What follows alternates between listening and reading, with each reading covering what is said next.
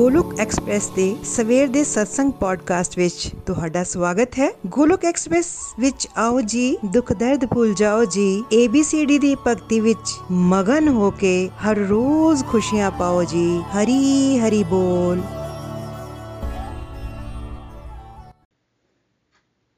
ਜੈ ਸ਼੍ਰੀ ਕ੍ਰਿਸ਼ਨ ਚੈਤਨ੍ਯ, ਪ੍ਰਭੂ ਨਿਤਿਆਨੰਦਾ ਸ਼੍ਰੀ ਅਦਵੈਤ ਗਦਾਧਰ ਸ਼ਿਵਾਸਾਦੀ ਗੌਰ ਭਗਤ ਬ੍ਰਿੰਦਾ। ओम नमो भगवते वासुदेवाय, ओम नमो भगवते वासुदेवाय, ओम नमो भगवते वासुदेवाय। श्रीमद भगवत गीता दी जय। Hare Krishna Hare Krishna Krishna Krishna, Hare Hare Hare Ram Hare Ram Ram Ram, Hare Hare. Hare Krishna Hare Krishna Krishna Krishna, Hare Hare Hare Ram Hare Ram Ram Ram, Hare Hare. Hare Krishna Hare Krishna Krishna Krishna Hare Hare Hare Rama Hare Rama Rama Rama Hare Hare busy to the body free as a soul Hari Hari बोल ਸਰੀਰ ਤੋਂ ਰਹੀਏ ਵਿਅਸਤ ਤੇ ਆਤਮਾ ਤੋਂ ਰਹੀਏ ਮਸਤ ਹਰੀ ਨਾਮ ਜਪਦੇ ਹੋਏ transform the world by transforming yourself ਖੁਦ ਨੂੰ ਬਦਲ ਕੇ ਹੀ ਤੁਸੀਂ ਦੁਨੀਆ ਨੂੰ ਬਦਲ ਸਕਦੇ ਹੋ ਨਾ ਸ਼ਸਤਰ ਨਾਲ ਨਾ ਸ਼ਾਸਤਰ ਨਾਲ ਨਾ ਧਨ ਨਾਲ ਤੇ ਨਾ ਹੀ ਕਿਸੇ ਯੁਕਤੀ ਨਾਲ ਮੇਰਾ ਤਾਂ ਜੀਵਨ ਨਿਰਭਰ ਹੈ हे ਪ੍ਰਭੂ ਸਿਰਫ ਤੇ ਸਿਰਫ ਤੁਹਾਡੀ ਕਿਰਪਾ ਸ਼ਕਤੀ ਨਾਲ ਹਰੀ ਹਰੀ ਬੋਲ एवरीवन ਜੈ ਸ਼੍ਰੀ ਰਾਧੇ ਕ੍ਰਿਸ਼ਨਾ ਜੈ ਸ਼੍ਰੀ ਰਾਮ ਸਾਥੀਓ ਅੱਜ ਦੇ ਪੰਜਾਬੀ ਪੋਡਕਾਸਟ ਵਿੱਚ ਤੁਹਾਡਾ ਸਵਾਗਤ ਹੈ ਮੈਂ ਨੀਲਮ ਹਾਜ਼ਰ ਪਠਾਨਕੋਟ ਤੋਂ ਅੱਜ ਪ੍ਰਭੂ ਦੀ ਕਿਰਪਾ ਨਾਲ ਗੋਲੋਕ ਐਕਸਪ੍ਰੈਸ ਦੇ ਸਵੇਰ ਦੇ ਸਤਸੰਗ ਨੂੰ ਪੰਜਾਬੀ ਵਿੱਚ ਬਦਲ ਤੁਹਾਡੇ ਨਾਲ ਸਾਂਝਾ ਕਰਨ ਜਾ ਰਹੀ ਹਾਂ ਅਤੇ ਅੱਜ ਮੈਂ ਆਪਣੇ ਆਪ ਨੂੰ ਬੜੀ ਬlesed ਫੀਲ ਕਰ ਰਹੀ ਹਾਂ ਆਪਣੇ ਉੱਤੇ ਰੱਬ ਦੀ ਕਿਰਪਾ ਨੂੰ ਮਹਿਸੂਸ ਕਰ ਰਹੀ ਹਾਂ ਸਾਡੇ ਅੱਜ ਦੇ ਸਤਸੰਗ ਦਾ ਵਿਸ਼ਾ ਹੈ 7th ਚੈਪਟਰ ਭਗਵਤ ਗਿਆਨ, ਸ਼ਲੋਕ ਨੰਬਰ 3 ਤੋਂ 7 ਸਾਥੀਓ, ਅੱਜ ਦੇ ਸਤਸੰਗ ਨੂੰ ਨਿਤਿਨ ਜੀ ਨੇ ਸਟਾਰਟ ਕਰਦਿਆਂ ਕਿਹਾ, ਸਭ ਤੋਂ ਪਹਿਲਾਂ ਉਹਨਾਂ ਨੇ ਭਗਵਾਨ ਦਾ ਥੈਂਕਸ ਕੀਤਾ ਅਤੇ ਕਿਹਾ ਕਿ ਹੁਣ ਤੱਕ ਅਸੀਂ ਸਿਰਫ 6 ਚੈਪਟਰ ਧਿਆਨ ਯੋਗ ਕਰ ਚੁੱਕੇ ਹਾਂ। ਉਸ ਚੈਪਟਰ ਦੇ ਅੰਤ ਵਿੱਚ ਭਗਵਾਨ ਨੇ ਲਾਸਟ ਦੋ ਸ਼ਲੋਕਾਂ ਵਿੱਚ ਇਹ ਦੱਸਿਆ ਸੀ ਕਿ ਯੋਗੀ ਗਿਆਨੀ ਤੋਂ, ਤਪਸਵੀ ਤੋਂ ਤੇ ਸਕਾਮ ਕਰਮੀ, ਤਿੰਨਾਂ ਤੋਂ ਹੀ ਵਧੀਆ ਹੁੰਦਾ ਹੈ ਨਾਲ ਹੀ ਭਗਵਾਨ ਨੇ ਇਹ ਡਾਇਰੈਕਸ਼ਨ ਦਿੱਤੀ ਸੀ ਕਿ ਭਈ ਜੋਗੀ ਬਣੋ। ਕਹਿ ਤਾਂ ਅਰਜੁਨ ਨੂੰ ਰਹੇ ਹਨ, ਪਰ ਅਰਜੁਨ ਦੇ ਮਾਧਿਅਮ ਸਾਨੂੰ ਕਲਯੁਗੀ ਜੀਵਨ ਨੂੰ ਵੀ ਕਹਿ ਰਹੇ ਹਨ ਕਿ ਯੋਗ ਦਾ ਮਤਲਬ ਇਹ ਹੁੰਦਾ ਹੈ ਕਿ ਆਤਮਾ ਦਾ ਪਰਮਾਤਮਾ ਨਾਲ ਜੁੜਾ। ਆਤਮਾ ਦਾ ਪਰਮਾਤਮਾ ਨਾਲ ਜੁੜਨ ਦੀ ਕੋਸ਼ਿਸ਼ ਕਰ ਰਹੀ ਹੈ ਇਹੀ ਯੋਗ ਹੈ ਕਿਸੇ ਵੀ ਰਸਤੇ ਨੂੰ ਅਪਣਾਈਏ, ਰਸਤੇ ਤਾਂ ਕਈ ਹਨ। ਕਰਮ ਯੋਗ ਗਿਆਨ ਯੋਗ ਧਿਆਨ ਯੋਗ ਹਠ ਯੋਗ ਲੈ ਯੋਗ ਸਾਂਖੇ ਯੋਗ ਭਗਤੀ ਯੋਗ ਇੰਪੋਰਟੈਂਟ ਕੀ ਹੈ? ਇੰਪੋਰਟੈਂਟ ਕੀ ਹੈ? ਭਗਤੀ ਜੋ ਭਗਵਾਨ ਨਾਲ ਜੁੜਨਾ ਹੈ। ਇਸ ਲਈ ਭਗਵਾਨ ਨੇ ਕਿਹਾ ਭਈ ਜੋਗੀ ਬਣੋ। ਲਾਸਟ ਸ਼ਲੋਕ ਵਿੱਚ ਪ੍ਰਭੂ ਨੇ ਕਿਹਾ ਕਿ ਇਹਨਾਂ ਸਾਰੇ ਜੋਗੀਆਂ ਵਿੱਚੋਂ ਵਧੀਆ ਜੋਗੀ ਕੌਣ ਹੈ ਜਿਹੜਾ ਭਗਵਾਨ ਨੂੰ ਆਪਣੇ ਮਨ ਵਿੱਚ ਬਿਠਾ ਲੇ। ਅਤੇ ਹਰ ਵੇਲੇ ਭਗਵਾਨ ਨਾਲ ਜੁੜਨ ਦਾ ਪ੍ਰਯਾਸ ਵੀ ਕਰਦਾ ਰਹੇ। ਉਹ ਜੋਗੀਆਂ ਵਿੱਚੋਂ ਵੀ ਸ੍ਰੇਸ਼ਟ ਹੈ ਅਤੇ ਮੈਨੂੰ ਸਭ ਤੋਂ ਪਿਆਰਾ ਵੀ ਹੈ ਅਤੇ ਇਹੀ ਹਾਈਐਸਟ ਇਸ ਜਿਹੜਾ ਹਰ ਵੇਲੇ ਭਗਵਾਨ ਨਾਲ ਜੁੜਨ ਦਾ ਪ੍ਰਯਾਸ ਕਰ ਰਿਹਾ ਹੈ ਉਹ ਹਾਈਐਸਟ ਇਸ ਤੇ ਹੈ। ਉਹ ਪ੍ਰਯਾਸ ਕਰ ਰਿਹਾ ਹੈ ਤੇ ਅੰਤ ਵਿੱਚ ਉਹ ਜ਼ਰੂਰੀ ਸਫਲ ਵੀ ਹੋਵੇਗਾ। ਹੁਣ ਪ੍ਰਸ਼ਨ ਇਹ ਉੱਠਦਾ ਹੈ ਕਿ ਭਗਵਾਨ ਨੇ ਤਾਂ ਇਹ ਗੱਲ ਕਹਿ ਦਿੱਤੀ, ਪਰ ਅਸੀਂ ਇਸ ਸਟੇਜ ਤੱਕ ਪਹੁੰਚੀਏ ਕਿਸ ਤਰ੍ਹਾਂ ਹੁਣ ਚੈਪਟਰ 7 ਭਗਵਤ ਗਿਆਨ ਵੱਲ ਅਸੀਂ ਚੱਲਣਾ ਹੈ ਭਗਵਾਨ ਇਸ ਚੈਪਟਰ ਵਿੱਚ ਬਿਲਕੁਲ ਕਲੀਅਰ ਦੱਸ ਰਹੇ ਹਨ ਕਿ ਸਾਡੇ ਮਨ ਬੁੱਧੀ ਵਿੱਚ ਕਿਸ ਨੂੰ ਹੋਣਾ ਚਾਹੀਦਾ ਹੈ ਯੋਗ ਦੀ ਹਾਈਐਸਟ ਸਟੇਜ ਨੂੰ ਕਿਸ ਤਰ੍ਹਾਂ ਹਾਸਲ ਕਰੀਏ ਹੁਣ ਭਗਵਾਨ ਕ੍ਰਿਸ਼ਨਾ ਕਹਿ ਰਹੇ ਹਨ ਕਿ ਭਈ ਸਾਰੇ ਕਾਰਨਾਂ ਦਾ ਕਾਰਨ ਤਾਂ ਮੈਂ ਹਾਂ ਇਸ ਸਾਰੇ ਜਗਤ ਦੀ ਉਤਪਤੀ ਤੇ ਪ੍ਰਲਯ ਤਾਂ ਮੇਰੇ ਤੋਂ ਹੋਈ ਹੈ ਅਗਰ ਸਭ ਕੁਝ ਮੈਂ ਹੀ ਹਾਂ ਤਾਂ ਜੋ ਮੇਰੇ ਨਾਲ ਜੁੜਨ ਦਾ ਪ੍ਰਯਾਸ ਕਰੇਗਾ ਉਹੀ ਬੈਸਟ ਹੋਏਗਾ ਉਹੀ ਵਾਈਜ਼ ਹੋਏਗਾ ਇਸ ਤੋਂ ਬਾਅਦ ਸ਼ਲੋਕ ਨੰਬਰ 3 ਦੇ ਮਾਧਿਅਮ ਨਾਲ ਉਹਨਾਂ ਨੇ ਸਮਝਾਇਆ। ਸ਼ਲੋਕ ਨੰਬਰ 3 ਕਈ ਹਜ਼ਾਰਾਂ ਮਨੁੱਖਾਂ ਵਿੱਚੋਂ ਕੋਈ ਇੱਕ ਸਿੱਧੀ ਦੇ ਲਈ ਪ੍ਰਯਤਨ ਕਰਦਾ ਹੈ।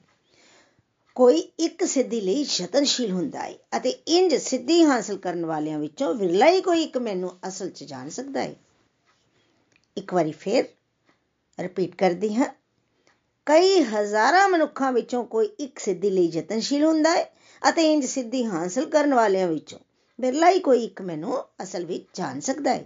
ਸਾਥੀਓ, ਇਸ ਸ਼ਲੋਕ ਵਿੱਚ ਭਗਵਾਨ ਕਹਿ ਰਹੇ ਹਨ ਕਿ ਇਸ ਰਸਤੇ ਤੇ ਕਦੀ ਵੀ ਭੀੜ ਨਹੀਂ ਚੱਲੇਗੀ। ਹਜ਼ਾਰਾਂ ਚ ਕੋਈ ਇੱਕ ਵਿਰਲਾ ਹੀ ਇਸ ਰਸਤੇ ਚੱਲਣ ਵਾਲਾ ਏ। ਇੱਥੇ ਕਿਸ ਰਸਤੇ ਉੱਤੇ ਚੱਲਣ ਦੀ ਗੱਲ ਹੋ ਰਹੀ ਹੈ? ਇੱਥੇ ਭਗਤੀ ਦੀ ਗੱਲ ਹੋ ਰਹੀ ਹੈ। ਭਗਵਾਨ ਨਾਲ ਜੋਗ ਲਾਉਣ ਦੀ ਗੱਲ ਹੋ ਰਹੀ ਹੈ। ਇਸ ਲਈ ਭਗਵਾਨ ਪਹਿਲਾਂ ਹੀ ਕਲੀਅਰਲੀ ਸਾਨੂੰ ਦੱਸ ਰਹੇ ਹਨ ਕਿ ਇਸ ਤਰ੍ਹਾਂ ਕਦੀ ਨਾ ਸੋਚਣਾ। ਕਿ ਭੀੜ ਇਸ ਪਾਸੇ ਚੱਲੇਗੀ ਸੰਸਾਰ ਵਿੱਚ ਮੈਜੋਰਟੀ ਟ੍ਰੈਂਡ ਫਾਲੋਅਰਸ ਨੇ ਮਤਲਬ ਪੇੜ ਚੱਲ ਵਿੱਚ ਦੁਨੀਆ ਨੂੰ ਜੀਵਨ ਜਿਉਣ ਦੀ ਆਦਤ ਹੈ ਇੱਕ ਪਾਸੇ ਚੱਲ ਪਏ ਤੇ ਫਿਰ ਚੱਲ ਪਏ ਬਿਨਾਂ ਸੋਚੇ ਸਮਝੇ ਜੋ ਸਾਰੇ ਕਰ ਰਹੇ ਹਨ ਮੈਂ ਵੀ ਕਰ ਲੈਂਦਾ ਜਾਂ ਲੈਂਦੀ ਆ ਭਗਵਾਨ ਕਹਿ ਰਹੇ ਹਨ ਕਿ ਮੈਜੋਰਟੀ ਭਗਵਾਨ ਵਾਲੇ ਪਾਸੇ ਨਹੀਂ ਆਏਗੀ ਇਸ ਪਾਸੇ ਰੇਅਰੈਸਟ ਸੋਲ ਹੀ ਆਏਗੀ ਕਿਸੇ ਦੇ ਪਿਛਲੇ ਜਨਮਾਂ ਦੇ ਸੰਸਕਾਰ ਜਿਹੜੀ ਭਗਤੀ ਪਿਛਲੇ ਜਨਮਾਂ ਵਿੱਚ ਕਰ ਰੱਖੀ ਏ, ਉਹ ਸੰਸਕਾਰ ਖੁੱਲਣਗੇ, ਤਾਂ ਉਹ ਇਸ ਰਸਤੇ ਤੇ ਚੱਲੇਗਾ, ਭੀੜ ਨਹੀਂ ਚੱਲੇਗੀ। ਫਿਰ ਤੁਸੀਂ ਸਾਰਿਆਂ ਨੂੰ ਇਹ ਨਹੀਂ ਕਹਿ ਸਕਦੇ ਕਿ ਭਈ ਮੈਨੂੰ ਸਵੇਰੇ ਉੱਠ ਕੇ ਸਤਸੰਗ ਕਰਨਾ ਬੜਾ ਵਧੀਆ ਲੱਗ ਰਿਹਾ ਹੈ ਸਾਧਨਾ ਸੇਵਾ ਹੀ ਤਾਂ ਕਰਨੀ ਹੈ ਜਿਹੜੀਆਂ ਗੱਲਾਂ ਇਥੋਂ ਸਿੱਖੀਆਂ ਨੇ, ਉਹੀ ਤਾਂ ਅੱਗੇ ਸ਼ੇਅਰ ਕਰਨੀਆਂ ਹਨ, ਅਤੇ ਪਹਿਲਾਂ ਆਪਣੇ ਜੀਵਨ ਚ ਉਤਾਰਨੀਆਂ ਹਨ ਤੇ ਫਿਰ ਅੱਗੇ ਵੀ ਸ਼ੇਅਰ ਕਰਨੀਆਂ ਹਨ। ਉਹਦੇ ਨਾਲ ਅੰਦਰ ਬੜੀਆਂ ਵਧੀਆ ਚੇਂਜਸ ਆ ਰਹੀਆਂ ਨੇ। ਉਹਨਾਂ ਨੂੰ ਜਿਨ੍ਹਾਂ ਨੂੰ ਤੁਸੀਂ ਦੱਸ ਰਹੇ ਹੋ ਨਾ, ਉਹਨਾਂ ਨੂੰ ਇਹ ਗੱਲਾਂ ਸਮਝ ਚ ਨਹੀਂ ਆਉਣਗੀਆਂ। ਜਿਹੜੇ ਡਿਵੋਟੀਜ਼ 2-3 ਸਾਲਾਂ ਤੋਂ ਜੁੜੇ ਹੋਏ ਆ ਨਾ, ਉਹਨਾਂ ਨੂੰ ਇਹ ਆਸਾਨ ਵੀ ਲੱਗਦਾ ਹੈ। ਸ਼ੁਰੂ ਸ਼ੁਰੂ ਵਿੱਚ ਔਖਾ ਲੱਗਦਾ ਲੱਗਦਾ, ਬਾਅਦ ਵਿੱਚ ਵਿਦ ਟਾਈਮ ਵਿਦ ਪ੍ਰੈਕਟਿਸ ਇਹ ਆਸਾਨ ਲੱਗਣਾ ਸ਼ੁਰੂ ਹੋ ਜਾਂਦਾ ਹੈ। ਇਸ ਦਾ ਮਤਲਬ ਇਹ ਨਹੀਂ ਹੈ ਕਿ ਸਭ ਨੂੰ ਇਹ ਆਸਾਨ ਲੱਗੇ। ਬੇਸ਼ੱਕ ਸਿੰਪਲ ਤੇ ਹਾਈਐਸਟ ਇਹੀ ਰਸਤਾ ਹੈ, ਪਰ ਮੈਜੋਰਟੀ ਦੇ ਲਈ ਇਹ ਮੁਸ਼ਕਿਲ ਹੈ। ਕਿਉਂਕਿ ਉਹਨਾਂ ਦਾ ਮਨ ਉਹਨਾਂ ਦੇ ਬਸ 'ਚ ਨਹੀਂ ਹੁੰਦਾ ਨਾ।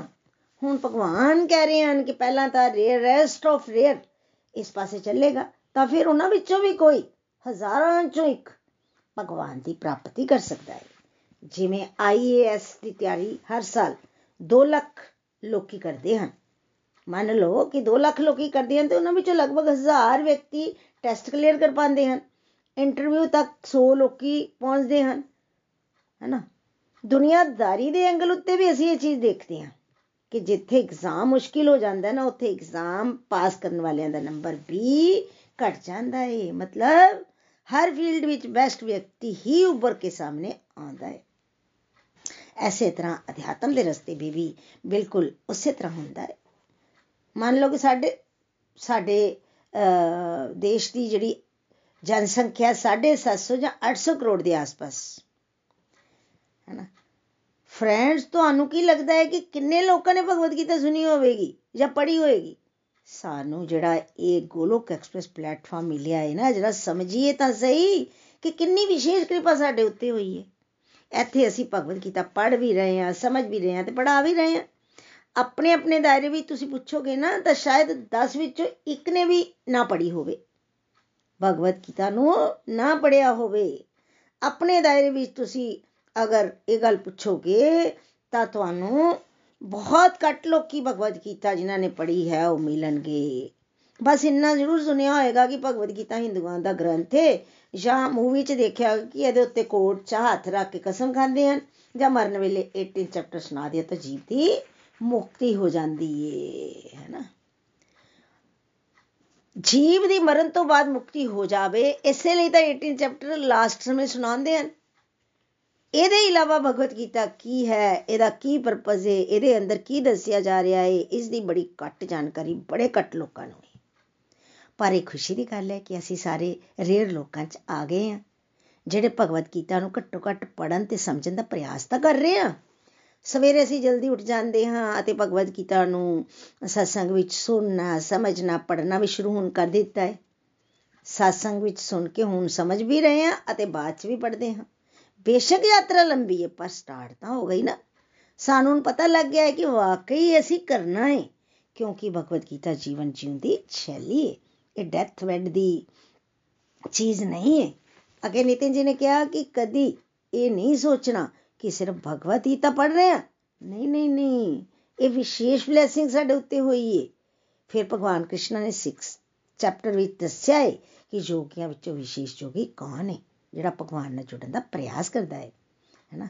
ਤੁਸੀਂ ਬੈਸਟ ਕੈਟਾਗਰੀ ਚ ਆਲਰੇਡੀ ਆ ਚੁੱਕੇ ਹੋ ਤਾਈਓ ਹੋਰ ਸਭ ਨੂੰ ਵੀ ਜਾਗਰਤ ਕਰਨ ਦਾ ਪ੍ਰਯਾਸ ਤੁਸੀਂ ਕਰ ਰਹੇ ਹੋ। ਅਸੀਂ ਮਾਡਲ ਬਣਾ ਸਕਦੇ ਹਾਂ। ਪਰ ਉਹਨਾਂ ਨੂੰ ਜਿਉਣ ਮਤਲਬ ਉਹਨਾਂ ਨੂੰ ਜੀਵਨ ਵਿੱਚ ਅਪਲਾਈ ਤਾਂ ਤੁਸੀਂ ਖੁਦ ਹੀ ਕਰਨਾ ਹੈ ਨਾ। ਹੁਣ ਉਹਨਾਂ ਹਜ਼ਾਰਾਂ ਵਿੱਚੋਂ ਹੋਰ ਰੇਅਰ ਕੈਟਾਗਰੀ ਵਿੱਚ ਕਿਸਨੇ ਜਾਣਾ ਹੈ? ਇਹ ਚੁਆਇਸ ਵੀ ਫਿਰ ਤੁਹਾਡੀ ਆਪਣੀ ਹੈ। ਹਜ਼ਾਰਾਂ ਵਿੱਚੋਂ ਹੋਰ ਰੇਅਰ ਕੈਟਾਗਰੀ ਵਿੱਚ ਕੌਣ ਜਾਣਾ ਚਾਹੁੰਦਾ ਏ ਇਹ ਚੁਆਇਸ ਤੁਹਾਡੀ ਆਪਣੀ ਏ ਇਹ ਤੁਸੀਂ ਖੁਦ ਕਰ ਸਕਦੇ ਹੋ। ਪਤਾ ਤਾਂ ਚੱਲ ਗਿਆ, ਨਾ ਜਪ ਕਰਨਾ ਹੈ। ਬੁੱਧੀ ਚ ਕ੍ਰਿਸ਼ਨ ਨੂੰ ਬਿਠਾਉਣਾ ਹੈ, ਪਰ ਕਰੇਗਾ ਕੌਣ? ਬਿਠਾਏਗਾ ਕੌਣ?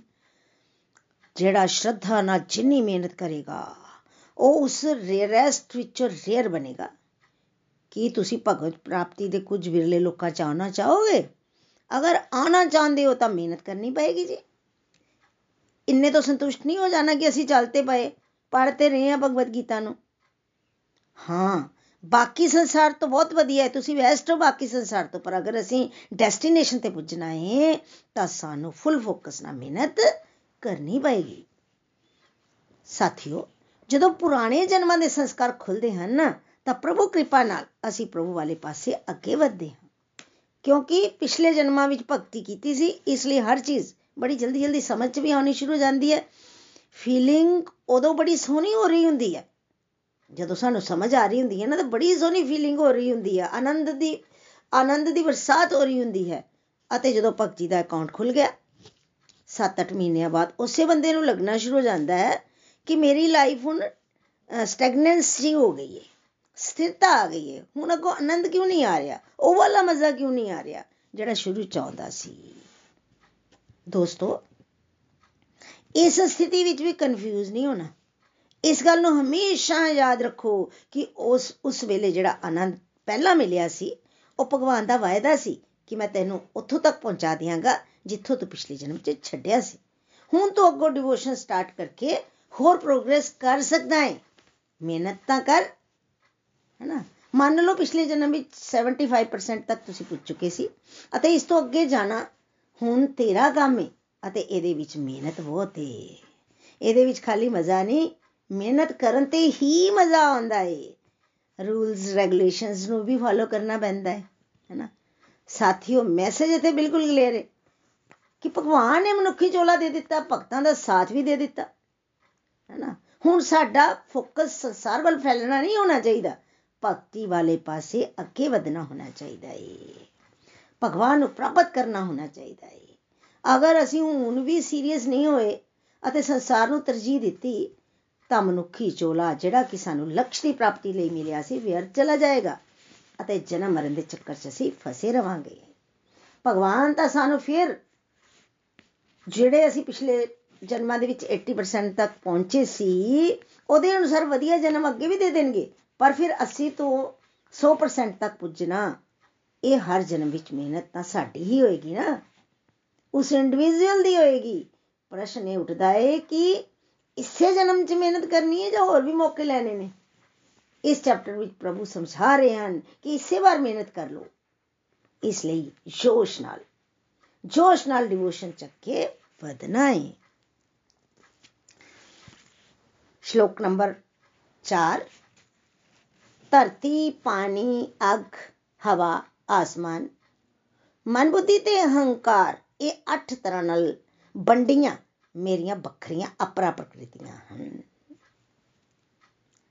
ਇੱਕ ਵਾਰ ਫਿਰ ਰਿਪੀਟ ਕਰਦੀ ਹਾਂ ਧਰਤੀ ਪਾਣੀ ਅੱਗ ਹਵਾ ਆਸਮਾਨ ਮਨ ਬੁੱਧੀ ਤੇ ਹੰਕਾਰ ਇਹ ਅੱਠ ਤਰ੍ਹਾਂ ਨਾਲ ਵੰਡੀਆਂ ਮੇਰੀਆਂ ਵੱਖਰੀਆਂ ਅਪਰਾ ਪ੍ਰਕਿਰਤੀਆਂ ਹਨ ਇਸ ਚੈਪਟਰ ਵਿੱਚ ਭਗਵਾਨ ਕ੍ਰਿਸ਼ਨਾ ਆਪਣੀ ਸ਼ਕਤੀਆਂ ਦੇ ਬਾਰੇ ਸਾਨੂੰ ਦੱਸ ਰਹੇ ਹਨ ਹਰ ਚੀਜ਼ ਤਾਂ ਭਗਵਾਨ ਚੋਂ ਹੀ ਨਿਕਲੀ ਹੈ ਹੁਣ ਅਰਜੁਨ ਦੇ ਮਾਧਿਅਮ ਨਾਲ ਐਕਸਪਲੇਨ ਕਰਕੇ ਸਾਨੂੰ ਦੱਸ ਰਹੇ ਹਨ ਕਿ ਦੋ ਤਰ੍ਹਾਂ ਦੀਆਂ ਸ਼ਕਤੀਆਂ ਦਾ ਇੱਥੇ ਜ਼ਿਕਰ ਕੀਤਾ ਹੈ ਪਹਿਲੀ ਅਪਰਾ ਸ਼ਕਤੀ, ਜਿਹੜੀ ਕਿ ਇਨਫੀਰੀਅਰ ਸ਼ਕਤੀ ਹੈ ਅਤੇ ਦੂਸਰੀ ਪਰਾ ਸ਼ਕਤੀ, ਜਿਹੜੀ ਕਿ ਸੁਪੀਰੀਅਰ ਨੇਚਰ ਹੈ ਸੁਪੀਰੀਅਰ એનર્ਜੀ ਭਗਵਾਨ ਦੀ ਹੈ ਅਪਰਾ ਨੂੰ ਇੱਥੇ ਅੱਠ ਭਾਗਾਂ 'ਚ ਵੰਡ ਕੇ ਦੱਸਿਆ। ਧਰਤੀ, ਪਾਣੀ, ਅਗ, ਹਵਾ, ਆਕਾਸ਼, ਮਨ, ਬੁੱਧੀ ਤੇ ਹੰਕਾਰ। ਅਤੇ ਇਹਨਾਂ ਵਿੱਚ ਪੰਜ ਤਰ੍ਹਾਂ ਦੀ ਪੰਚ ਭੌਤਿਕ ਚੋਲਾ ਕਹਿੰਦੇ ਆ ਨਾ ਅਸੀਂ ਸਰੀਰ ਨੂੰ। ਤੇ ਪੰਜ ਤੱਤ, ਇਹ ਸਾਡਾ ਸਥੂਲ ਸਰੀਰ ਵੀ ਹੁੰਦਾ ਹੈ ਪੰਜ ਤੱਤ, ਧਰਤੀ ਪਾਣੀ, ਅੱਗ, ਹਵਾ, ਆਕਾਸ਼, ਇਹਦੇ ਨਾਲ ਸਾਰਾ ਸੰਸਾਰ ਬਣਿਆ ਹੋਇਆ ਹੈ ਸੰਸਾਰ ਦਾ ਜਿਹੜਾ ਵੀ ਤੁਸੀਂ ਤੁਹਾਡੀ ਅੱਖਾਂ ਤੋਂ ਦੇਖ ਰਹੇ ਹੋ ਨਾ, ਜਿਸ ਨੂੰ ਵੀ ਤੁਸੀਂ, ਉਹ ਪੰਜਾਂ ਤੱਤਾਂ ਨਾਲ ਬਣਿਆ ਹੋਇਆ ਹੈ ਹੈਨਾ?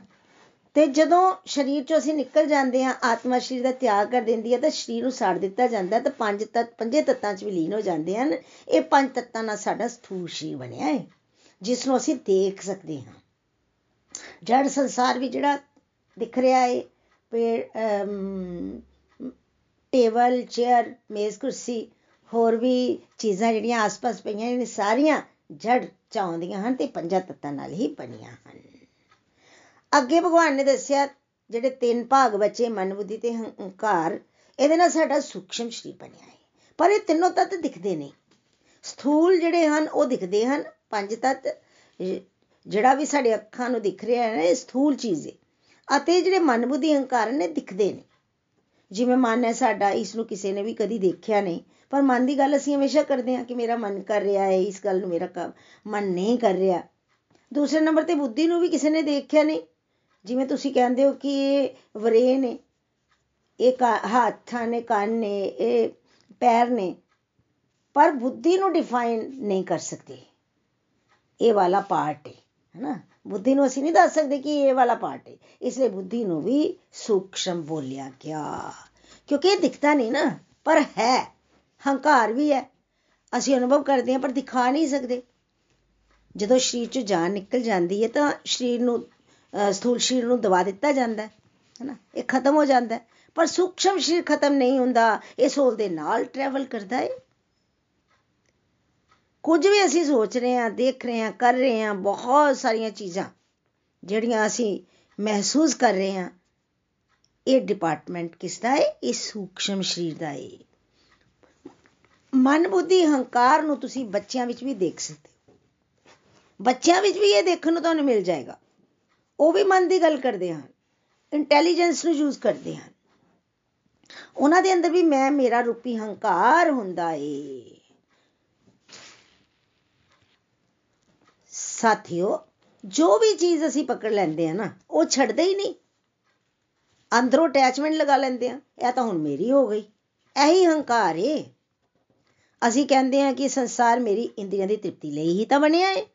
ਮੈਂ ਇਸ ਨੂੰ ਜਿੰਨਾ ਮਰਜ਼ੀ ਭੋਗਾਂ ਇਹ ਭਾਵਨਾ ਸਾਡੇ ਸਾਰਿਆਂ ਦੇ ਅੰਦਰ ਹੈ। ਰਿਸ਼ਤਿਆਂ ਵਿੱਚ ਜਿਹੜੇ ਲੜਾਈ ਝਗੜੇ ਹੁੰਦੇ ਹਨ ਉਹ ਵੀ ਇਸੇ ਹੰਕਾਰ ਦੇ ਕਾਰਨ ਹੀ ਹੁੰਦੇ ਹਨ। ਇਸ ਤਰ੍ਹਾਂ ਮਨ ਬੁੱਧੀ ਹੰਕਾਰ ਇਹਨਾਂ ਤਿੰਨਾਂ ਨਾਲ ਮਿਲ ਕੇ ਸਾਡਾ ਸੂਖਸ਼ਮ ਸਰੀਰ ਬਣਿਆ। ਭਗਵਾਨ ਕ੍ਰਿਸ਼ਨ ਤੇ ਕਹਿੰਦੇ ਹਨ ਕਿ ਸਥੂਲ ਸਰੀਰ ਨੂੰ ਭਗਵਾਨ ਦੀ ਸੇਵਾ 'ਚ ਲਗਾਓ ਅਤੇ ਨਾਲ ਹੀ ਨਾਲ ਮਨ ਬੁੱਧੀ ਵਿੱਚ ਭਗਵਾਨ ਨੂੰ ਲਿਆ ਕੇ ਚਿੰਤਨ, ਭਗਵਾਨ ਦਾ ਕਰਕੇ ਸੰਸਾਰਕ ਵਿਚਾਰਾਂ ਨੂੰ ਕੱਢਣਾ ਹੈ ਅੰਦਰੋਂ ਅਤੇ ਅਭਿਆਸ ਕਰਦੇ ਕਰਦੇ ਇੱਕ ਦਿਨ ਮਨ ਬੁੱਧੀ ਵਿੱਚ ਕੇਵਲ ਭਗਵਾਨ ਹੀ ਰਹਿ ਜਾਣਗੇ ਪਰ ਹੋਏਗਾ ਇਹ ਹੌਲੀ ਹੌਲੀ ਕਿਉਂਕਿ ਗ੍ਰੈਜੂਅਲੀ ਪ੍ਰੋਸੈਸ ਹੈ ਹੈਨਾ ਲੱਗੇ ਰਵਾਂਗੇ ਲੱਗੇ ਰਵਾਂਗੇ ਸਤਸੰਗ ਸੇਵਾ ਸਾਧਨਾ ਤੇ ਵੈਰਾਈਟੀ ਨਾਲ ਸਪਿਰਚੁਅਲ ਪ੍ਰੈਕਟਿਸਿਸ ਕਰਦੇ ਰਵਾਂਗੇ ਕਰਦੇ ਰਵਾਂਗੇ ਤੇ ਇੱਕ ਦਿਨ ਮਿੱਥਿਆ ਹੰਕਾਰ ਜ਼ੀਰੋ ਹੋ ਜਾਏਗਾ ਉਸ ਸਟੇਜ ਤੇ ਇੱਕ ਸੋਲ ਧਾਮ ਜਾਣ ਦੇ ਲਈ ਐਲੀਜੀਬਲ ਹੋ ਜਾਂਦੀ ਹੈ ਸ਼ਲੋਕ ਨੰਬਰ 5 हे ਮਹਾਬਾਹੂ ਅਰਜਨ, ਇਹਨਾਂ ਤੋਂ ਇਲਾਵਾ ਮੇਰੀ ਇੱਕ ਹੋਰ ਪਰਾਸ਼ਕਤੀ ਵੀ ਹੈ ਜਿਹੜੀ ਉਹਨਾਂ ਜੀਵਾਂ ਨਾਲ ਭਰੀ ਹੈ ਜਿਹੜੇ ਇਸ ਭੌਤਿਕ ਅਪਰਾ ਪ੍ਰਕਿਰਤੀ ਦੇ ਸਾਧਨਾਂ ਦੀ ਦੁਰਵਰਤੋਂ ਕਰ ਰਹੇ ਹਨ। ਇੱਕ ਵਾਰ ਫਿਰ ਰਿਪੀਟ ਕਰਦੀ ਹਾਂ हे ਮਹਾਬਾਹੂ ਅਰਜੁਨ, ਇਹਨਾਂ ਤੋਂ ਇਲਾਵਾ ਮੇਰੀ ਇੱਕ ਹੋਰ ਪਰਾ ਪ੍ਰਕਿਰਤੀ ਹੈ ਇਹ ਉੱਚੇ ਜਿਹੜੀ ਉਹਨਾਂ ਜੀਵਾਂ ਨਾਲ ਭਰੀ ਹੋਈ ਹੈ ਜਿਹੜੇ ਇਸ ਭੌਤਿਕ ਅਪਰਾ ਪ੍ਰਕਿਰਤੀ ਦੇ ਸਾਧਨਾਂ ਦੀ ਦੁਰਵਰਤੋਂ ਕਰ ਰਹੇ ਹਨ। ਸਾਥੀਓ, ਭਗਵਾਨ ਇੱਥੇ ਕਹਿ ਰਹੇ ਹਨ ਕਿ ਪਰਾ ਪ੍ਰਕਿਰਤੀ ਮਤਲਬ ਸੁਪੀਰੀਅਰ ਨੇਚਰ ਪਹਿਲੀ ਅਪਰਾ ਪ੍ਰਕਿਰਤੀ ਸੀ, ਅੱਠ ਤਰ੍ਹਾਂ ਅੱਠ ਤਰ੍ਹਾਂ ਦੀ ਸੀ, ਅੱਠ ਭਾਗਾਂ 'ਚ ਵੰਡਿਆ ਹੋਇਆ ਸੀ ਤੇ ਉਹ ਇਨਫੀਰੀਅਰ ਨੇਚਰ ਸੀ, ਭਗਵਾਨ ਦੀ। ਸੁਪੀਰੀਅਰ ਇੱਥੇ ਕਿਸ ਨੂੰ ਬੋਲਿਆ ਗਿਆ? ਇੱਥੇ ਜੀਵ ਸ਼ਕਤੀ ਨੂੰ ਚੇਤਨਾ ਨੂੰ ਜਾਂ ਸੋਲ ਨੂੰ ਸੁਪੀਰੀਅਰ ਬੋਲਿਆ ਗਿਆ ਹੈ ਜਿਸ ਤਰ੍ਹਾਂ ਇੱਕ ਕਾਰ ਹੈ ਤੇ ਇੱਕ ਕਾਰ ਦਾ ਮਾਲਿਕ। ਦੋਨਾਂ ਵਿੱਚੋਂ ਇੰਪੋਰਟੈਂਟ ਕੌਣ ਹੈ ਤਾਂ ਤੁਸੀਂ ਵੀ ਕਹੋਗੇ ਕਿ ਕਾਰ ਦਾ ਮਾਲਿਕ। ਬਿਲਕੁਲ ਸਹੀ ਕਹੋਗੇ, ਕਿਉਂਕਿ ਕਾਰ ਦਾ ਮਾਲਕ ਹੀ ਤਾਂ ਇੰਪੋਰਟੈਂਟ ਹੈ ਕਿਉਂਕਿ ਜੇ ਕਾਰ ਦਾ ਮਾਲਕ ਜਾਂ ਕਾਰ ਨੂੰ ਚਲਾਉਣ ਵਾਲਾ ਨਾ ਹੋਵੇ, ਤਾਂ ਉਹ ਕਾਰ ਤਾਂ ਸਥੂਲ ਸਰੀਰ ਦੀ ਤਰ੍ਹਾਂ ਹੀ ਹੋਏਗੀ ਨਾ। ਜਿਵੇਂ ਉਹ ਸਰੀਰ ਜਿਹਦੇ ਵਿੱਚੋਂ ਜਾਨ ਨਿਕਲ ਗਈ ਹੋਏ ਐਸੇ ਤਰ੍ਹਾਂ ਅਗਰ ਡਰਾਈਵਰ ਨਾ ਹੋਵੇ ਤਾਂ ਕਾਰ ਨੂੰ ਚਲਾਏਗਾ ਕੌਣ? ਬਿਲਕੁਲ ਉਸੇ ਤਰ੍ਹਾਂ ਅਪਰਾ ਸ਼ਕਤੀ ਨੂੰ ਪਰਾ ਸ਼ਕਤੀ ਹੀ ਚਲਾਉਂਦੀ ਏ। ਭਗਵਾਨ ਕਹਿੰਦੇ ਹਨ ਕਿ ਇਨਫੀਰੀਅਰ ਨੇਚਰ ਨੂੰ ਮੇਰੀ ਸੁਪੀਰੀਅਰ ਨੇਚਰ ਚਲਾਉਂਦੀ ਏ। ਜਦੋਂ ਵਿਅਕਤੀ ਦੇ ਅੰਦਰੋਂ ਉਹ ਪਰਾ ਸ਼ਕਤੀ ਸੁਪੀਰੀਅਰ ਜਿਹੜੀ ਚੇਤਨਾ ਹੈ, ਉਹ ਨਿਕਲ ਜਾਂਦੀ ਹੈ, ਤਾਂ ਕਿਹਾ ਜਾਂਦਾ ਹੈ ਕਿ ਉਹ ਚਲੇ ਗਏ। ਮਤਲਬ ਇਸ ਦੇ ਅੰਦਰ ਹੁਣ ਜਾਨ ਨਹੀਂ ਹੈ ਹੁਣ ਇਸ ਦੇ ਅੰਦਰ ਚੇਤਨਾ ਨਹੀਂ ਹੈ ਉਹ ਚੇਤਨਾ ਹੀ ਪਰਾ ਸ਼ਕਤੀ ਹੈ ਜੀਵ ਸ਼ਕਤੀ ਇਨਫੀਰੀਅਰ ਸ਼ਕਤੀ ਦਾ ਇੱਥੇ ਭੋਗ ਕਰ ਰਹੀ ਹੈ ਜਿਸ ਤਰ੍ਹਾਂ ਇੱਥੇ ਕਾਰ ਨੂੰ ਉਸ ਦਾ ਮਾਲਕ ਚਲਾ ਰਿਹਾ ਹੈ ਉਸੇ ਤਰ੍ਹਾਂ ਇਸ ਥੂਲ ਤੇ ਸੂਖਸ਼ਮ ਸਰੀਰ ਨੂੰ ਅਸੀਂ, ਤੁਸੀਂ ਐਜ਼ ਏ ਸੋਲ ਇਸਤੇਮਾਲ ਕਰ ਰਹੇ ਹਾਂ। ਅਸੀਂ ਅੰਦਰ ਐਜ਼ ਏ ਸੋਲ ਰਹਿੰਦੇ ਆ ਨਾ, ਇਹਦੇ ਤੋਂ ਇਹ ਕਨਸੈਪਟ ਵੀ ਕਲੀਅਰ ਹੁੰਦਾ ਹੈ ਕਿ ਤੁਸੀਂ ਸੁਪੀਰੀਅਰ ਨੇਚਰ ਹੋ। ਤੁਸੀਂ ਸੁਪੀਰੀਅਰ ਹੋ। ਪਰਾ ਪ੍ਰਕਿਰਤੀ ਹੋ। ਸਾਥੀਓ, ਅਸੀਂ ਦੋਵੇਂ ਸ਼ਕਤੀਆਂ ਉਸੇ ਪ੍ਰਭੂ ਦੀਆਂ ਪੜੀਆਂ ਦੋਵੇਂ ਸ਼ਕਤੀਆਂ ਜੋ ਉਸੇ ਪ੍ਰਭੂ ਦੀਆਂ ਹਨ, ਪਰ ਭਗਵਾਨ ਨੇ ਜੀਵ ਸ਼ਕਤੀ ਨੂੰ ਆਪਣਾ ਅੰਸ਼ ਕਹਿ ਕੇ ਸੁਪੀਰੀਅਰ ਬਣਾ ਦਿੱਤਾ। ਹੈ ਨਾ ਇਸ ਲਈ ਸਾਨੂੰ ਸੋਲ ਦਾ ਧਿਆਨ ਰੱਖਣਾ ਜ਼ਿਆਦਾ ਇੰਪੋਰਟੈਂਟ ਹੈ ਅਸੀਂ ਕੰਪਲੀਟ ਹੈਲਥ ਤੇ ਕੰਪਲੀਟ ਹੈਪੀਨੈਸ ਮਾਡਲ ਵਿੱਚ ਇਸੇ ਕਰਕੇ ਪਹਿਲੇ ਸਪਿਰਚੁਅਲ ਹੈਲਥ ਨੂੰ ਰੱਖਿਆ। ਕਿਉਂ? ਕਿਉਂਕਿ ਭਗਵਾਨ ਨੇ ਕਿਹਾ ਕਿ ਸਪਿਰਿਟ ਜੇ ਚੰਗੀ ਤਰ੍ਹਾਂ ਕੰਮ ਕਰ ਰਹੀ ਹੋਏਗੀ, ਤਾਂ ਸਭ ਕੁਝ ਠੀਕ ਹੋ ਜਾਵੇਗਾ। ਮਨ, ਬੁੱਧੀ ਮੈਂਟਲ ਹੈਲਥ ਵਿੱਚ ਆਉਂਦੀ ਹੈ ਇਸ ਲਈ ਸਪਿਰਚੁਅਲ ਹੈਲਥ ਤੋਂ ਬਾਅਦ ਆਉਂਦੀ ਹੈ ਮੈਂਟਲ ਹੈਲਥ ਅਤੇ ਇਸ ਤੋਂ ਬਾਅਦ ਫਿਜ਼ੀਕਲ ਹੈਲਥ ਆਉਂਦੀ ਹੈ ਸਭ ਤੋਂ ਉੱਪਰ ਸੋਲ, ਫਿਰ ਮਨ, ਬੁੱਧੀ ਸੂਖਸ਼ਮ ਤੇ ਫਿਰ ਥਰਡ ਸਟੇਜ ਤੇ ਗ੍ਰੋਸ ਬਾਡੀ ਫਿਜ਼ੀਕਲ ਹੈਲਥ ਜਿਹੜੀ ਪੰਜਾਂ ਤੱਤਾਂ ਤੋਂ ਗ੍ਰੋਸ ਬਾਡੀ ਜਿਹੜੀ ਪੰਜਾਂ ਤੱਤਾਂ ਤੋਂ ਬਣੀ ਹੈ ਇਸ ਲਈ ਉਸ ਮਾਡਲ ਨੂੰ ਫੜ ਕੇ ਚੱਲਣ ਦੀ ਲੋੜ ਏ। ਅੱਗੇ ਪਿੱਛੇ ਵੀ ਨਹੀਂ ਕਰਨਾ। ਸਪਿਰਚੁਅਲ ਹੈਲਥ ਪਹਿਲਾਂ ਹੀ ਆਏਗੀ, ਕਿਉਂਕਿ ਚਾਰ ਪੰਜ ਸ਼ਲੋਕਾਂ ਵਿੱਚ, ਚੌਥੇ ਪੰਜਵੇਂ ਸ਼ਲੋਕ ਸ਼ਲੋਕ ਵਿੱਚ ਕ੍ਰਿਸ਼ਨ ਸਾਨੂੰ ਦੱਸ ਰਹੇ ਹਨ ਕਿ ਸਭ ਤੋਂ ਉੱਪਰ ਸੋਲ, ਫਿਰ ਹੰਕਾਰ, ਫਿਰ ਬੁੱਧੀਮਨ, ਫਿਰ ਸਥੂਲ ਸ਼ਰੀਰ ਇਹ ਸਭ ਆਰਡਰ ਚ ਆਉਣਾ ਚਾਹੀਦਾ। ਫਿਰ ਪ੍ਰਾਇੋਰਟੀ ਸਥੂਲ ਸ਼ਰੀਰ ਨੂੰ ਹੀ ਸਜਾਉਂਦੇ ਰਹਿਣਾ ਹੋਣੀ ਚਾਹੀਦੀ ਹੈ ਜਾਂ ਫਿਰ ਮਨ ਬੁੱਧੀ ਦੇ ਬਾਰੇ ਸਮਝਣਾ ਹੋਣੀ ਚਾਹੀਦੀ ਹੈ ਜਾਂ ਫਿਰ ਸੋਲ ਜਿਹੜੀ ਅਪਰਾ ਸ਼ਕਤੀ ਦੀ ਦੁਰਵਰਤੋਂ ਕਰ ਰਹੀ ਹੈ ਉਸ ਨੂੰ ਸਮਝਣਾ ਹੋਣੀ ਚਾਹੀਦੀ ਹੈ ਜਿਹੜੀ ਸੋਲ ਅਪਰਾ ਪ੍ਰਕਿਰਤੀ ਦੀ ਦੁਰਵਰਤੋਂ ਕਰ ਰਹੀ ਹੈ ਉਸ ਨੂੰ ਕੀ ਚਾਹੀਦਾ ਹੈ ਕਿ ਸਾਧਨਾ ਦਾ ਸਦਉਪਯੋਗ ਕਰੇ। ਜਿਹੜਾ ਵਾਈਜ਼ ਹੋਏਗਾ ਨਾ, ਉਹ ਸਪਿਰਚੁਅਲ ਹੈਲਥ ਨੂੰ ਸਭ ਤੋਂ ਜ਼ਿਆਦਾ ਸਮੇਂ ਦੇਗਾ। ਕਿਉਂਕਿ ਸਪਿਰਿਟ ਜੇਕਰ ਹੈਲਦੀ ਹੈ ਨਾ, ਤੇ ਉਹ ਭਗਵਾਨ ਨਾਲ ਕਨੈਕਟਡ ਹੈ ਤਾਂ ਜ਼ਿਆਦਾ ਮਨ ਬੁੱਧੀ ਬੈਟਰ ਹੋਣਾ ਸ਼ੁਰੂ ਹੋ ਜਾਏਗੀ। ਇੱਥੇ ਕੁਐਸਚਨ ਆ ਸਕਦਾ ਹੈ ਕਿ ਸੂਖਸ਼ਮ ਸਰੀਰ ਕਿਸ ਤਰ੍ਹਾਂ ਅੱਗੇ ਜਾਂਦਾ ਹੈ। ਇਸ ਨੂੰ ਅਸੀਂ ਐਗਜ਼ਾਮਪਲ ਨਾਲ ਸਮਝਦੇ ਹਾਂ। ਜਿਵੇਂ ਇੱਕ ਲੈਪਟਾਪ ਹੈ, ਉਹਦੇ ਅੰਦਰ ਪੈਨ ਡਰਾਈਵ ਵੀ ਹੈ। ਤੁਸੀਂ ਉਸ ਨੂੰ ਯੂਜ਼ ਕਰਦੇ ਹੋ। ਉਹਦੇ ਸਾਰਾ ਡਾਟਾ ਹੁੰਦਾ ਹੈ। ਮੰਨ ਲਓ ਲੈਪਟਾਪ ਤੁਹਾਡਾ ਸਥੂਲ ਸਰੀਰ ਹੈ ਪੰਜ ਭੌਤਿਕ ਚੋਲਾ ਜਿਵੇਂ ਹੁੰਦਾ ਹੈ। ਸੂਖਸ਼ਮ ਸਰੀਰ ਮਨ ਬੁੱਧੀ ਹੰਕਾਰ, ਇਸ ਨੂੰ ਤੁਸੀਂ ਪੈਨ ਡਰਾਈਵ ਦੇ ਨਾਲ ਕੰਪੇਅਰ ਕਰੋ। ਮਨ ਬੁੱਧੀ ਹੰਕਾਰ, ਪੈਨ ਡਰਾਈਵ ਹੈ ਪੈਨ ਡਰਾਈਵ ਸਥੂਲ ਸਰੀਰ, ਮਤਲਬ ਲੈਪਟਾਪ ਨਾਲ ਲੱਗਿਆ ਹੋਇਆ ਹੈ ਪੈਨ ਡਰਾਈਵ ਤਾਂ ਲੱਗਾ ਹੀ ਹੁੰਦਾ ਲੈਪਟਾਪ ਨਾਲ, ਦਿਖਦਾ ਨਹੀਂ ਹੈ, ਪਰ ਹੈ। ਜਿਸ ਤਰ੍ਹਾਂ ਫੋਨ ਦਾ ਮੈਮਰੀ ਕਾਰਡ ਬਾਹਰੋਂ ਨਹੀਂ ਦਿਖਦਾ, ਪਰ ਅੰਦਰ ਹੁੰਦਾ ਹੈ ਜਿਹੜਾ ਵਾਇਸ ਹੈ ਉਸ ਨੂੰ ਪਤਾ ਹੈ ਕਿ ਫੋਨ ਦਾ ਸਾਰਾ ਡਾਟਾ ਨਾ ਮੈਮਰੀ ਕਾਰਡ ਵਿੱਚ ਸੇਵ ਹੈ ਜਿਸ ਤਰ੍ਹਾਂ ਮੈਮਰੀ ਕਾਰਡ ਜਾਂ ਪੈਨ ਡਰਾਈਵ ਨੂੰ ਕੱਢ ਕੇ ਕਿਸੇ ਦੂਸਰੀ ਡਿਵਾਈਸ ਦੇ ਵਿੱਚ ਲਗਾ ਸਕਦੇ ਹੋ ਤੁਸੀਂ, ਉਸੇ ਤਰ੍ਹਾਂ ਹੀ ਇਹ ਸਥੂਲ ਸ਼ਰੀਰ ਜਦੋਂ ਵਿਅਕਤੀ ਦੀ ਡੈਥ ਹੋ ਜਾਂਦੀ ਹੈ ਨਾ, ਤਾਂ ਇੱਥੇ ਹੀ ਰਹਿ ਜਾਂਦਾ ਹੈ। ਪਰ ਸੂਖਸ਼ਮ ਸਰੀਰ ਸੋਲ ਦੇ ਨਾਲ ਜਾਂਦਾ ਹੈ। ਉਹ ਸੂਖਸ਼ਮ ਸਰੀਰ ਜਿਸ ਵਿੱਚ ਸਾਰੇ ਡਾਟੇ ਪਿਛਲੇ ਜਨਮਾਂ ਦੇ ਵੀ ਤੇ ਇਸ ਜਨਮ ਦੇ ਵੀ ਇਕੱਠੇ ਕਰ ਰੱਖੇ ਹਨ। ਦੂਜਿਆਂ ਦੇ ਪ੍ਰਤੀ ਜਿਹੋ ਜਿਹਾ ਭਾਵ ਹੈ ਜਿਨਨੇ ਕੰਮ ਕੀਤੇ ਹਨ, ਪ੍ਰਭੂ ਦੇ ਰੱਖੇ ਹੋ ਜਿਹਾ ਸੰਬੰਧ ਹੈ, ਸਭ ਡਾਟਾ ਉਸ ਪੈਨ ਡਰਾਈਵ ਵਿੱਚ ਸਟੋਰ ਹੈ ਜਦੋਂ ਡੈਥ ਹੁੰਦੀ ਹੈ ਤਾਂ ਉਹ ਪੈਨ ਡਰਾਈਵ ਸੋਲ ਦੇ ਨਾਲ ਟਰੈਵਲ ਕਰਦਾ ਹੈ। ਉਹਦੇ ਵਿੱਚ ਜਿਹੜਾ ਡਾਟਾ ਹੈ, ਬਿਲਕੁਲ ਉਹਦੇ ਨਾਲ ਮਿਲਦਾ ਜੁਲਦਾ, ਉਹਦੇ ਨਾਲ ਮੈਚ ਕਰਦਾ ਹੋਇਆ ਇੱਕ ਨਵਾਂ ਸ਼੍ਰੀ ਸੋਲ ਨੂੰ ਮਿਲ ਜਾਂਦਾ ਹੈ। ਇੱਕ ਹੋਰ ਐਗਜ਼ਾਮਪਲ ਨਿਤਿਨ ਜੀ ਨੇ ਦਿੱਤੀ ਕਿ ਅਸੀਂ ਸਾਰੇ ਸੁਪਨੇ ਤਾਂ ਦੇਖਦੇ ਹੀ ਆ ਅਤੇ ਜਦੋਂ ਸੁਪਨਾ ਆ ਰਿਹਾ ਹੁੰਦਾ ਤਾਂ ਤੁਹਾਨੂੰ ਪਤਾ ਹੀ ਕਿ ਉਹ ਸੱਚ ਵੀ ਲੱਗਦਾ ਹੈ। ਅਤੇ ਅਲੱਗ-ਅਲੱਗ ਸੁਪਨੇ ਅਸੀਂ ਦੇਖਦੇ ਹਾਂ, ਇਹ ਕਿੱਥੋਂ ਆਉਂਦੇ ਹਨ? ਪਿਛਲੇ ਪਿਛਲੇ ਜਨਮਾਂ ਦੇ ਸੰਸਕਾਰ ਸਾਡੇ ਅੰਦਰ ਹਨ। ਸਬਕੌਂਸ਼ੀਅਸ ਮਾਈਂਡ ਦੇ ਵਿੱਚ ਹਨ। ਜਿਹੜੇ ਸੁਪਨੇ ਅਸੀਂ ਦੇਖ ਰਹੇ ਹਾਂ, ਇਹ ਹੋਰ ਕੁਝ ਨਹੀਂ, ਉਹੀ ਸੰਸਕਾਰ ਸਾਡੇ ਅੰਦਰ ਸਬਕੌਂਸ਼ੀਅਸ ਮਾਈਂਡ ਦੇ ਵਿੱਚ ਹਨ। ਅਤੇ ਜਦੋਂ ਅਸੀਂ ਸੌਂਦੇ ਹਾਂ, ਤਾਂ ਸੁਪਨੇ ਵਿੱਚ ਉਹੀ ਅਸੀਂ ਦੇਖਦੇ ਹਾਂ। ਅਤੇ ਉਸ ਵੇਲੇ ਦਾ ਸੱਚ ਵੀ ਉਹੀ ਹਨ। ਜਦੋਂ ਜਾਗਦੇ ਹਾਂ ਤੇ ਕਹਿੰਦੇ ਆ ਓਹੋ, ਇਹ ਤਾਂ ਸੁਪਨਾ ਸੀ। ਚੰਗਾ ਹੋਵੇ ਤਾਂ ਕਹਿੰਦੇ ਆ ਕਾਸ਼ ਸੱਚ ਹੁੰਦਾ। ਅਗਰ ਮਾੜਾ ਹੋਵੇ ਤਾਂ ਕਹਿੰਦੇ ਹਾਂ ਕਿ ਚੰਗਾ ਹੋ ਗਿਆ, ਜਾ ਖੁੱਲ ਗਈ। ਪਰ ਅਸਲ ਵਿੱਚ ਭਗਵਦ ਗੀਤਾ ਦੇ ਅਨੁਸਾਰ ਸੱਚ ਇਹ ਹੈ ਕਿ ਸੋਲ ਦੇ ਨਾਲ ਨਾਲੇ ਪੈਨ ਡਰਾਈਵ ਚੱਲ ਰਹੀ ਹੈ ਇਸ ਤੋਂ ਇਹ ਗੱਲ ਸਿੱਧ ਹੁੰਦੀ ਹੈ ਕਿ ਜੋ ਕੁਝ ਵੀ ਅਸੀਂ ਅੱਜ ਕਰ ਰਹੇ ਹਾਂ ਉਹ ਬੀਜ ਰੂਪ ਵਿੱਚ ਅਸੀਂ ਸਟੋਰ ਕਰਦੇ ਜਾ ਰਹੇ ਹਾਂ ਹੈਨਾ ਮਤਲਬ ਅਸੀਂ ਖੇਤੀ ਬੀਜ ਰਹੇ ਹਾਂ ਸਮਾਂ ਆਉਣ ਤੇ ਕੱਟਣੀ ਵੀ ਪਏਗੀ ਫਲ ਵੀ ਮਿਲੇਗਾ ਜਿਸ ਤਰ੍ਹਾਂ ਇਸ ਜਨਮ ਵਿੱਚ ਜਿਸ ਤਰ੍ਹਾਂ ਇਸ ਜਨਮ ਵਿੱਚ ਅਸੀਂ ਪਿੱਛੇ ਕੀਤੇ ਕਰਮਾਂ ਦਾ ਫਲ ਭੋਗ ਰਹੇ ਹਾਂ ਉਸੇ ਤਰ੍ਹਾਂ ਇਸ ਵੇਲੇ, ਇੱਥੇ। ਇੱਥੇ ਜੋ ਕਰ ਰਹੇ ਆ ਨਾ, ਉਹ ਕੰਮ ਸਾਡੇ ਨਾਲ ਅੱਗੇ ਜਾਣਗੇ। ਅੱਗੇ ਜਾ ਕੇ ਅਸੀਂ ਇਹਨਾਂ ਕੰਮਾਂ ਦਾ ਫਲ, ਸੁੱਖ, ਦੁੱਖ ਦੇ ਰੂਪ ਵਿੱਚ ਭੋਗਾਂਗੇ। ਕਈ ਵਾਰ ਲੋਕੀ ਕਹਿ ਦਿੰਦੇ ਹਨ ਕਿ ਅੱਗੇ ਕੁਝ ਨਹੀਂ ਜਾਂਦਾ।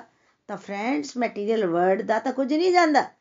ਪਰ ਸਾਡੀ ਸੋਚ ਕਿਹੋ ਜਿਹੀ ਹੈ 네ਗੇਟਿਵ ਹੈ ਜਾਂ ਪੋਜ਼ਿਟਿਵ ਹੈ ਸਾਰੀ ਨਾਲ ਜਾ ਰਹੀ ਹੈ ਅਸੀਂ ਕਿਸੇ ਨਾਲ ਚੰਗਾ ਕੀਤਾ ਜਾਂ ਬੁਰਾ? ਇਹ ਵੀ ਪੈਨ ਡਰਾਈਵ ਦੇ ਵਿੱਚ ਨਾਲ ਨਾਲ ਸੋਲਦੇ ਜਾਏਗਾ। ਇਸ ਤਰ੍ਹਾਂ ਸਾਨੂੰ ਬੁੱਧੀ ਵਿੱਚ ਕ੍ਰਿਸ਼ਨਾ ਨੂੰ ਬਿਠਾਉਣਾ ਹੈ।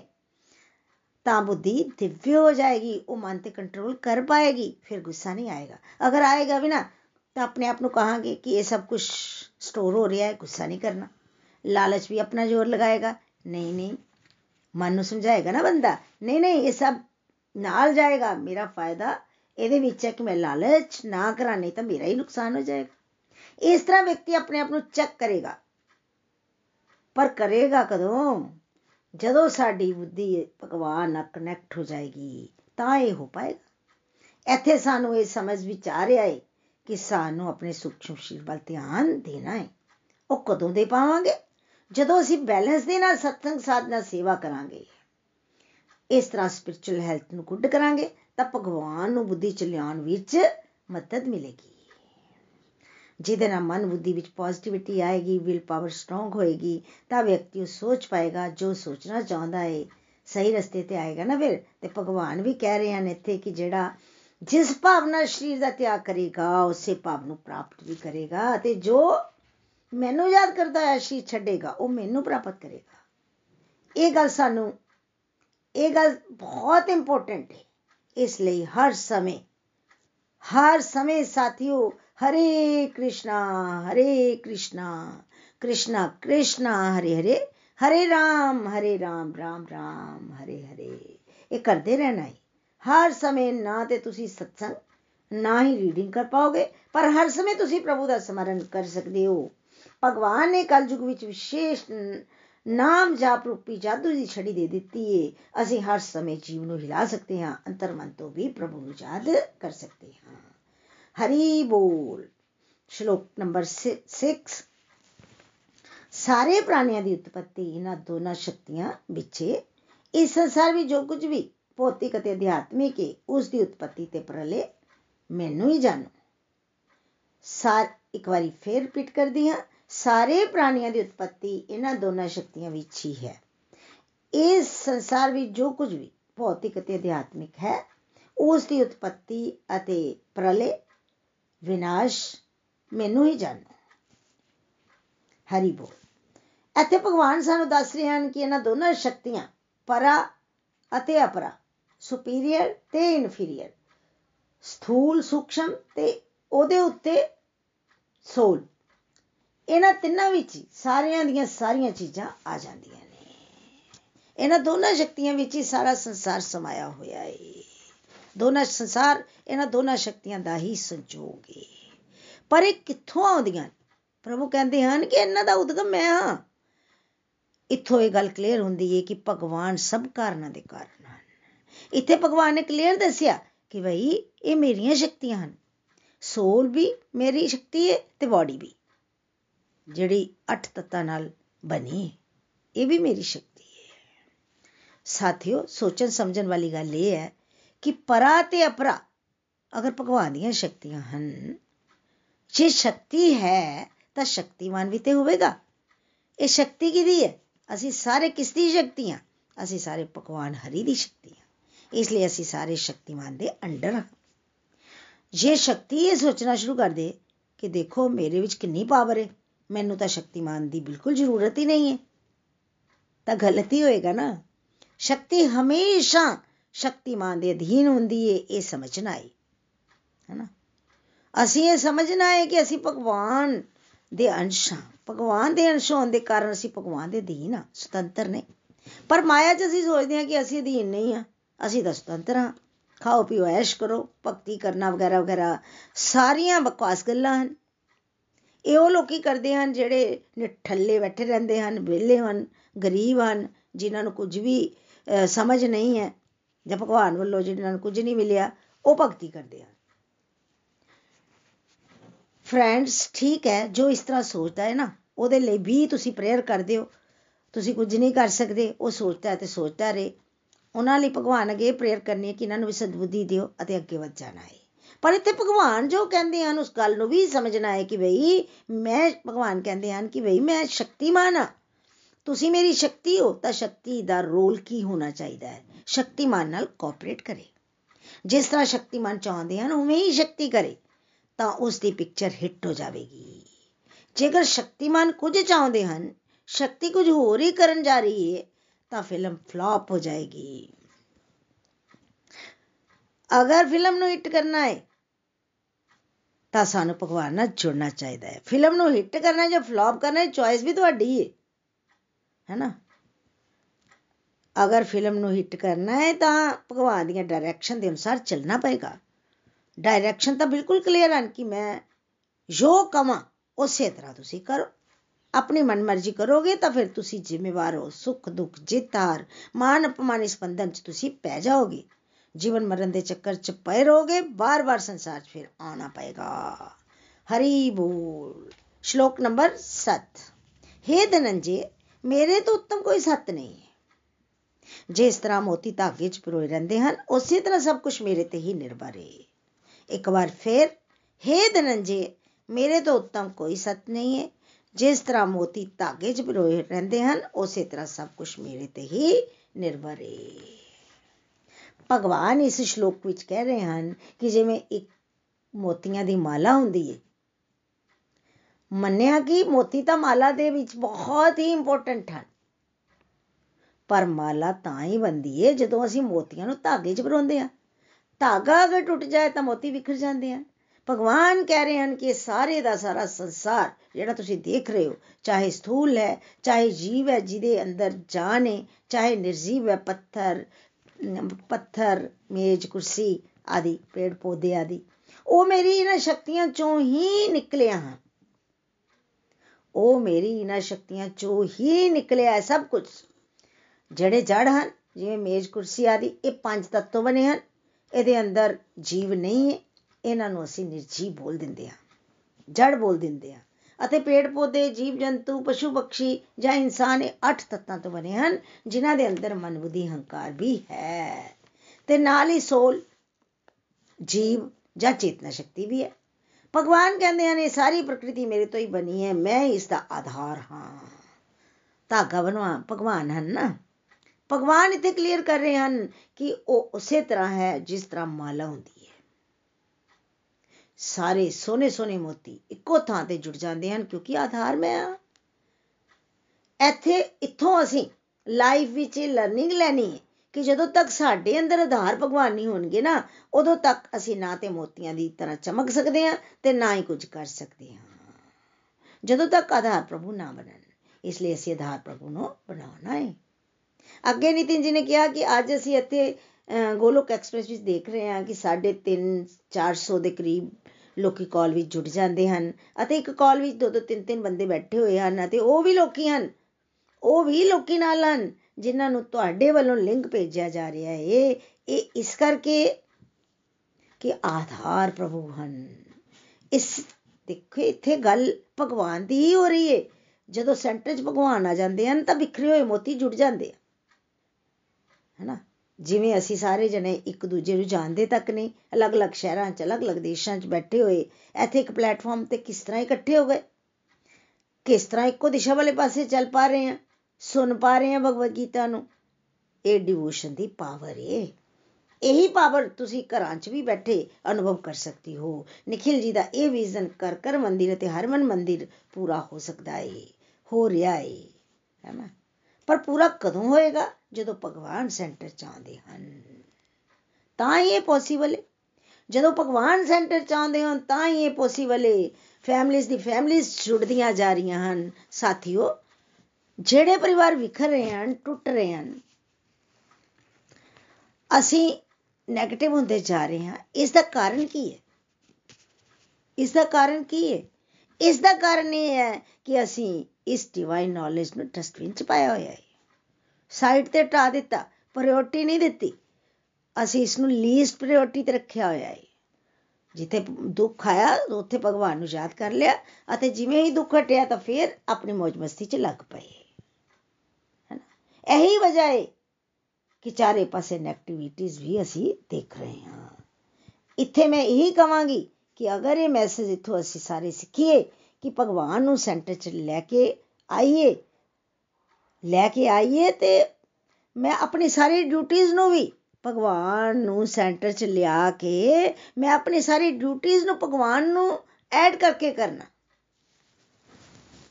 ਮੈਂ ਆਪਣੀ ਸਾਰੀ ਡਿਊਟੀਆਂ ਨੂੰ ਭਗਵਾਨ ਨੂੰ ਐਡ ਕਰਕੇ ਕਰਾਂਗੀ। ਹਰ ਵੇਲੇ ਭਗਵਾਨ ਲਈ ਗ੍ਰੈਟੀਟਿਊਡ ਸ਼ੋ ਕਰਾਂਗੀ ਥੈਂਕਸ ਕਰਦੇ ਹੋਏ ਅੱਗੇ ਵਧਾਂਗੀ। ਇਸ ਤਰ੍ਹਾਂ ਅਸੀਂ ਆਪਣੀ ਸਤਸੰਗ ਸਾਧਨਾ ਸੇਵਾ ਕਰਦੇ ਹੋਏ ਲਾਈਫ ਨੂੰ ਅੱਗੇ ਲੈ ਕੇ ਜਾ ਸਕਦੇ ਹਾਂ। ਅਗਰ ਅਸੀਂ ਇਸ ਤਰ੍ਹਾਂ ਲਾਈਫ ਨੂੰ ਅੱਗੇ ਲੈ ਕੇ ਜਾਵਾਂਗੇ ਤਾਂ ਅਸੀਂ ਖੁਦ ਮਹਿਸੂਸ ਕਰਾਂਗੇ ਕਿ ਸਾਡੇ ਅੰਦਰ ਵੀ ਪੋਜ਼ਿਟਿਵਿਟੀ ਆ ਰਹੀ ਹੈ ਨਾਲ ਹੀ ਨਾਲ ਅਸੀਂ ਪਰਿਵਾਰ ਵਿੱਚ ਵੀ ਪੋਜ਼ਿਟਿਵਿਟੀ ਲਿਆਉਣ ਦਾ ਮਾਧਿਅਮ ਬਣਾਂਗੇ। ਅਤੇ ਫਿਰ ਸਮਾਜ ਦੇ ਲਈ ਵੀ। ਸੁੰਦਰ ਜਿਹਾ ਸਮਾਜ ਦਾ ਵੀ ਫਿਰ ਨਿਰਮਾਣ ਕਰ ਸਕਦੇ ਹਾਂ, ਸਮਾਜ ਲਈ ਵੀ ਪ੍ਰੇਰਣਾ ਸਰੋਤ ਬਣ ਸਕਦੇ ਹਾਂ। ਇਸ ਤੋਂ ਬਾਅਦ ਤੁਸੀਂ ਸਹੀ ਮਾਇਨੇ ਵਿੱਚ ਵਾਸੂਦੇਵ ਕੁਟੁੰਬ ਨੂੰ ਫੀਲ ਕਰ ਪਾਓਗੇ। ਸਾਥੀਓ, ਸਾਨੂੰ ਸਾਰਿਆਂ ਨੂੰ ਸਾਰੇ ਕੰਮ ਕਰਦੇ ਹੋਏ ਸ਼੍ਰੀ ਹਰੀ ਨੂੰ ਸੈਂਟਰ 'ਚ ਰੱਖਣਾ ਹੈ ਅਤੇ ਬਿਊਟੀਫੁਲ ਸਮਾਜ ਦਾ ਨਿਰਮਾਣ ਕਰਨਾ ਹੈ। ਜਾਂ ਬਿਊਟੀਫੁਲੀ ਸਮਾਜ ਦੀ ਰਚਨਾ ਕਰਨ ਵਿੱਚ ਆਪਣਾ ਆਪਣਾ ਯੋਗਦਾਨ ਦੇਣਾ ਹੈ ਹਰੀ ਹਰੀ ਬੋਲ श्रीमद भगवत गीता दी जय गौर नेताई दी जय श्री श्री राधा श्याम सुंदर दी जय हरे कृष्णा हरे कृष्णा कृष्णा कृष्णा हरे हरे हरे राम हरे राम राम राम हरे हरे हरी हरी बोल ਗੋਲੋਕ ਐਕਸਪ੍ਰੈਸ ਦੇ ਨਾਲ ਜੁੜਨ ਲਈ ਤੁਸੀਂ ਸਾਡੇ ਈਮੇਲ ਐਡਰੈਸ info@golokexpress.org ਦੇ ਰਾਹੀਂ ਸੰਪਰਕ ਕਰ ਸਕਦੇ ਹੋ ਜਾਂ ਸਾਡੇ WhatsApp ਜਾਂ Telegram ਨੰਬਰ 7018026821 ਨਾਲ ਵੀ ਜੁੜ ਸਕਦੇ ਹੋ, ਤੁਸੀਂ ਸਾਡੇ ਨਾਲ ਫੇਸਬੁੱਕ ਪੇਜ ਜਾਂ YouTube ਚੈਨਲ ਦੇ ਰਾਹੀਂ ਵੀ ਜੁੜ ਸਕਦੇ ਹੋ। ਹਰੀ ਹਰੀ ਬੋਲ।